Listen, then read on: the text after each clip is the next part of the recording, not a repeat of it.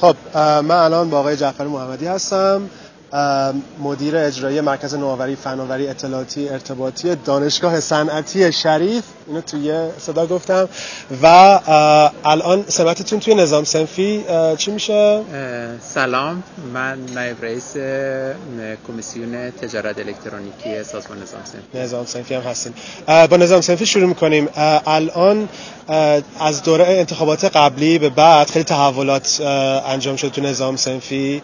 الان فکر می‌کنین که شرکت های تجارت تو حوزه تجارت الکترونیک حالا چه استارتاپ باشن چه غیره منتظر چه تغییراتی می‌تونن باشن که تو business شون تاثیر بذاره؟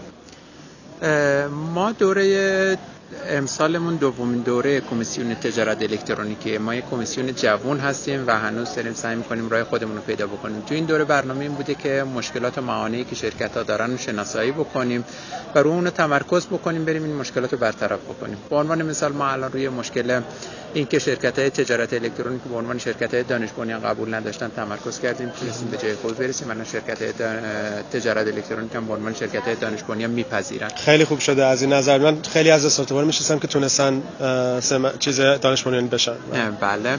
ما تو گام های بعدی بحث مشکلات مالیاتی هست بحث این که ما الان نظام مالیاتی کشور روش های سنتی و کماکان داره و روش های جدید و تجارت الکترونیک رو خیلی باهاش آشنا نیست. داریم تلاش می‌کنیم که حوزه تخصصی مالیاتی رو بیان برقرار بکنیم. توی حوزه قوانین و مقررات ضمن اینکه اعتقاد داریم به اینکه باید مقررات زدایی بشه ولی بعضی از حوزه های جدید مثل payment processor های جدید مثل سایت مثل زرین پال پارس پی و اینا قوانینی براش وجود نداره. تو حوزه گردشگری آنلاین یک سری مشکلات وجود داره. برای اینا بیایم قانون تهیه بکنیم یا اینا رو ضابط مند بکنیم حداقل که بتونیم این فعالیت ها مدل های جدید کسب و کار راحت بتونن جدای از مشغله مجوز و قانون اینا بتونن راه خودشون رو پیدا بکنن و سریعتر به سرویس برسن. یه موضوع رو می‌خوام باز کنم البته می‌دونم جواب جواب درستی نداره ولی می‌خوام نظرتون درش بدونم. من بر تجربه که حالا یه, یه سال خورده توی حوزه استارتاپ ها اینا در فعالیت می‌کنم خودم استارتاپ خودم زدم. می‌بینم که مالیات هایی که از همه شرکت ها گرفته میشه استارتاپ خیلی زیاده. یعنی درصدشون خیلی بالاست. فکر می‌کنم به خاطر اینه که همه سعی می‌کنن از زیر مالیات در برن. برای اون بالایی که میگی یه جا که دست مچتو بگیرن باز اون مالیاتی که بعد بگیرن رو می‌گیرن. خب اگر یه روزی بریم به این طرف که همه شرکت ها باشن دو دفتره ای نباشن یه دفتره ای باشن فکر می‌کنیم میشه موازیش یه جریانی هم راه انداخت که مالیات ها کلا بیاد پایین؟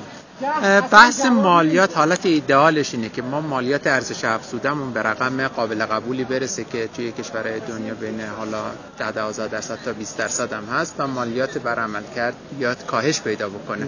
چون اینجوری خیلی به نفع تولید کننده و سرویس دهنده است. مالیات ارزش افزوده از مشتری گرفته میشه قشنگ قابل محاسبه است و سریعا می‌تونه تعدیه بشه. برخلاف مالیات تکلیفی و مالیات بر عمل کرد که راههای در رو داره مشکلات حساب کتاب داره و ما اگر بتونیم در طی زمان در طی یکی دو سال آینده که کشورم داره به این سمت حرکت می‌کنه که مالیات سایر مالیات ها رو کاهش بده مالیات ارزش افزوده رو اضافه بکنه.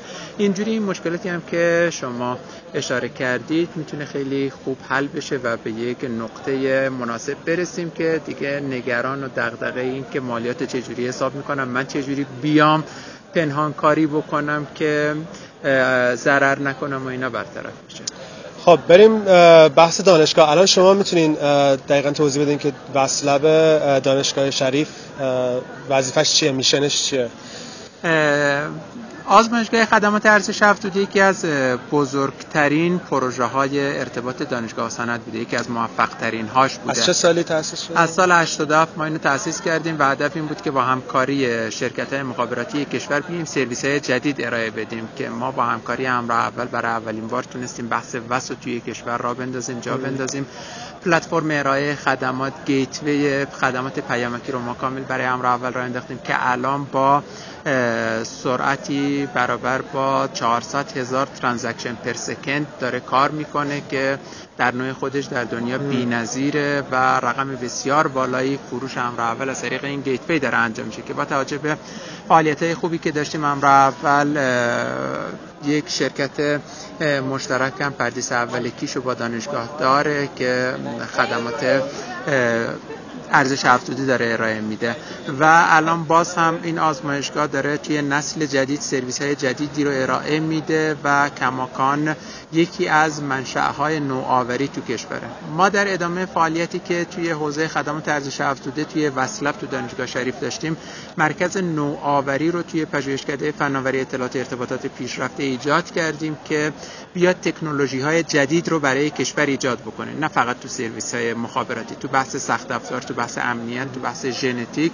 ما الان دانش و تجربه خوبی رو جمع کردیم و با جذب نخبگان از دانشگاه های برتر جهان اومدیم محصولات هایتکی رو الان تو این حوزه ها توی دانشگاه ایجاد کردیم که بعضی از اونها تجاری سازی شده بعضی هم در حال تجاری سازی و ورود به بازار. یعنی داریم کم کم از روی مخابرات و بستر موبایل میایین به بستر دیگه هم توسعه میدیم. یعنی تغییر جهت نمیدیم. مخابرات سر جای خودش هست سرویس ها داره توسعه پیدا می‌کنه از اون برم حوزه جدید داره به میشه. به نظرت اینکه شما تو داخل دانشگاه شریف هستین چه مزیتی داره و چه چه بدیایی ممکنه داشته باشه؟